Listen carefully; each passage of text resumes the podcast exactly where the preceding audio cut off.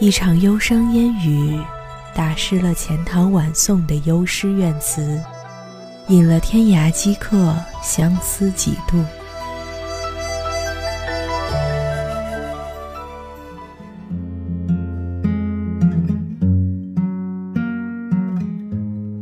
十七岁的背包是离家的游子，北方的故事活在了南方的梦里。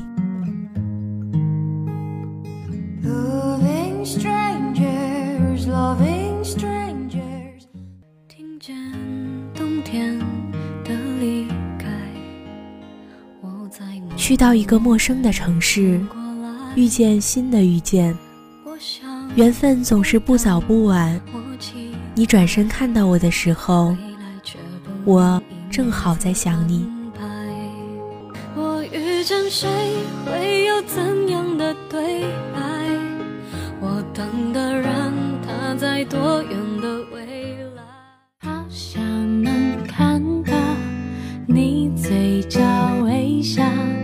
最好在下一秒。这里是心情部落格，余生很短，请多指教。最好在下一秒。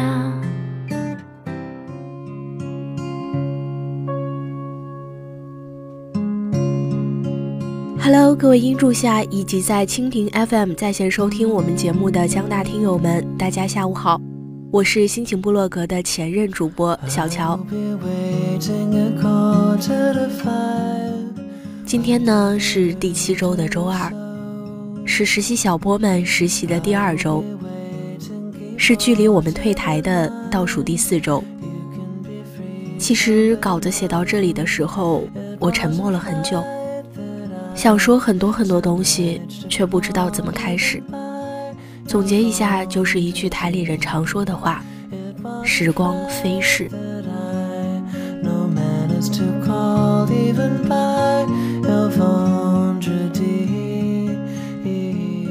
以前总想着要快些长大，那时候总想着，时间怎么就过得那么慢？但是仔细想想，我只是在某一瞬间觉得时间过得飞快，而回过头去想。也不知道是什么时候，它突然变得那么快的。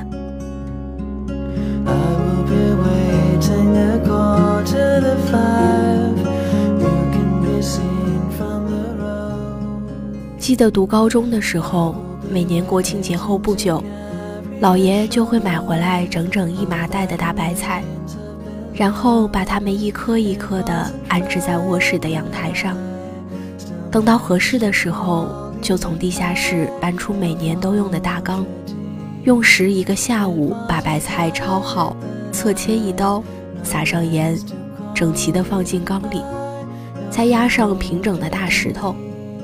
过年的时候，这一缸的白菜都像被施了魔法一样，变成好吃到令人上瘾的酸菜。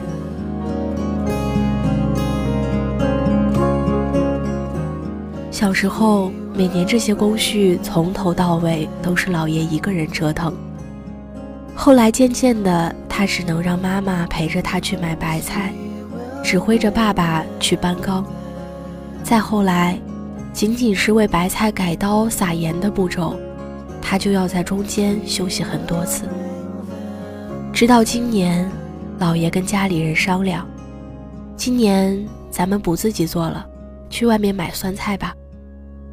那时候看着那个明明已经显出疲态，却固执的说是他不想做的老头子，我突然觉得鼻子酸酸的。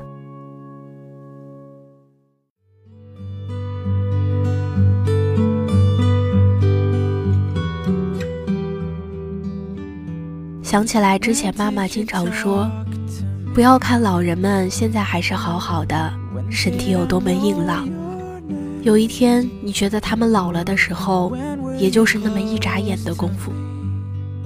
也许就是某天不经意间注意到身边的人，你会发现爸爸的啤酒肚会让他显得那么老态而臃肿，而妈妈的黑发中，突然就多了那么几根银丝。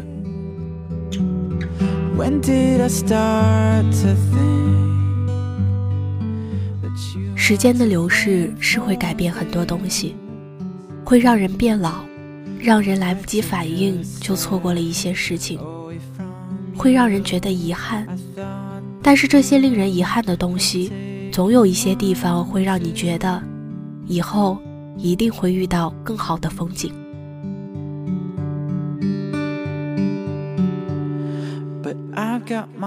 在浏览一些情感问题的知乎问答时，经常会看到类似这样的提问：我们在一起快十年了，感情越来越平淡，怎么办？或者是怎么样才能提高爱情的保鲜度？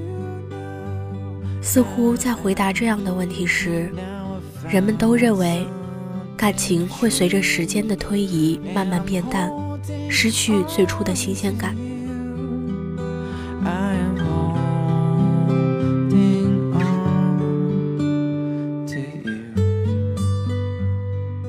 两个人刚刚在一起的时候，一定是觉得合适极了，觉得两个人性格相近，在一起总会有聊不完的话题。可是随着时间慢慢推移，你会发现，当时两个人的热情都不知道哪里去了，甚至会发现，原来你们两个人有那么多的不合适。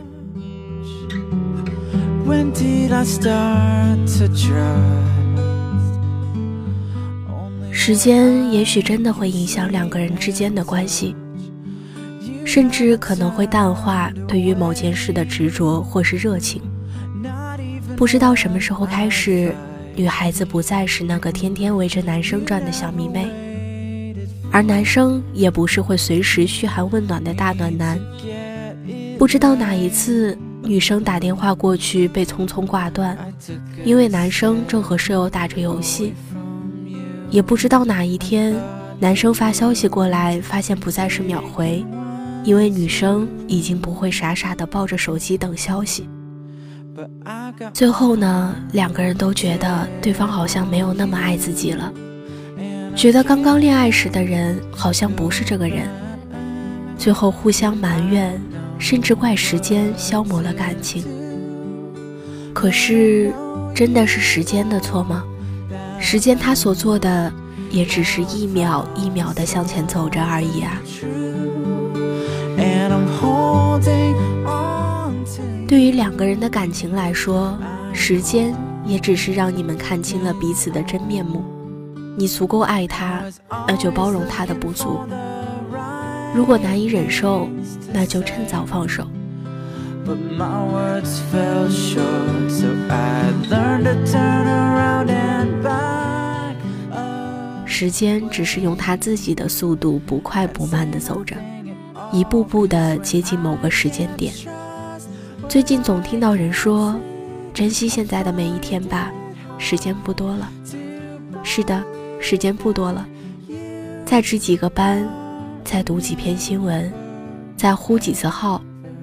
再和身边这些抬头不见低头见的人聊几次天，之后好像就是那个日子了。我仿佛觉得做实习小波还是昨天的事情，但上一届小波好像也是才发生过的事。不知道时间怎么就悄悄地走过去了。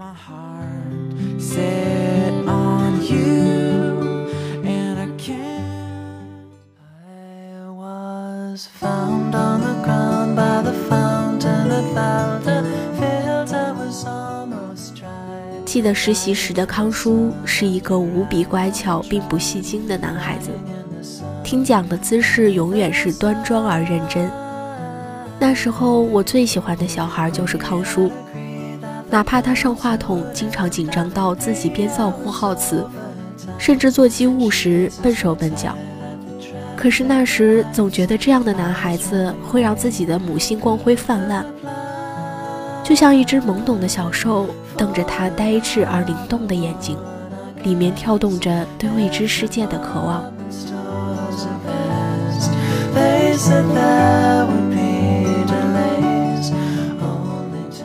而之后成为允心的康叔，似乎真的像是陨落了一颗纯真萌动的心。单纯乖巧的样子全都不见了，变成了名副其实的皮孩。每次允欣很皮的时候，我都会说：“我只有科科一个亲小孩。”不知道允欣小可爱有没有觉得受伤呀？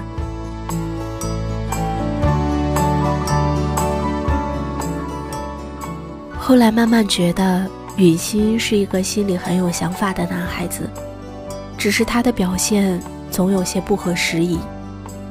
第一次带实习生的班，他犯了不少错。当时值班组都觉得挺遗憾、挺生气的。你对一个人的期望有多高，失望就有多大。可是如果对自己呢？对自己就不会有任何期望了吗？于新实习的时候，就是一个敬礼间会紧张、上话筒会紧张、做机务也会紧张的宝宝。虽然说进台以后，慢慢的克服了许多。但是面对新一届的实习生，说真的，我当着他们的面呼号，也觉得压力特别大。所以那天我有点心疼雨欣，她的一切不合时宜的跳脱或是皮，是不是就像一个渴望被关注的小孩子呢？也许，她也想做好的呀。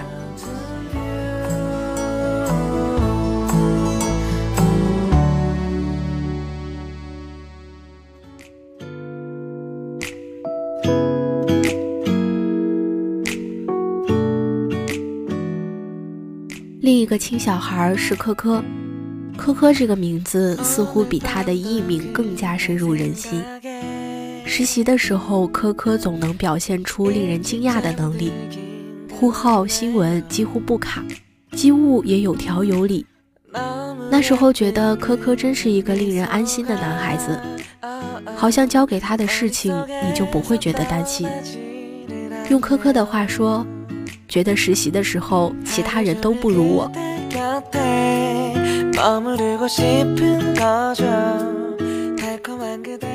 进台以后的科科越来越暖，越来越温柔。他会在我生日的时候为我买一只和他很像的小恐龙作为礼物，会在我生病的时候关心的询问，会在我看上去心情不好的时候突然安慰。感觉就是有了一个极其省心又时而贴心的小孩。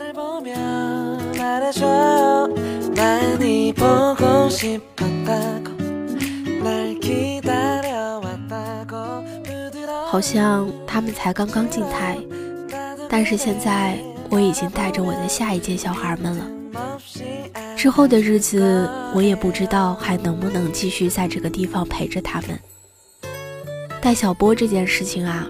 真的是最令人有成就感的事情，尤其是看到他们一天一天的成长，体会到你之前经历过的开心或是不开心的事情，和这里的人、这里可爱的小东西们发生意想不到的故事，就会觉得心里满足感爆棚。广播台这个地方很神奇，也很有魔力，渐渐的把每个人都变成了值得去爱的样子。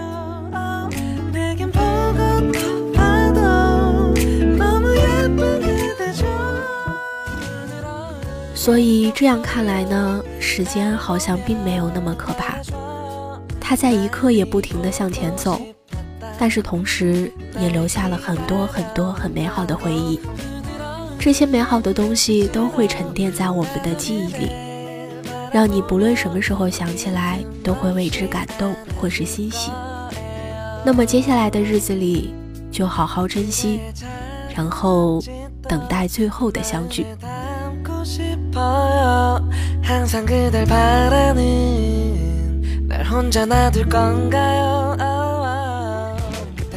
今天的心情部落格到这里就全部结束了。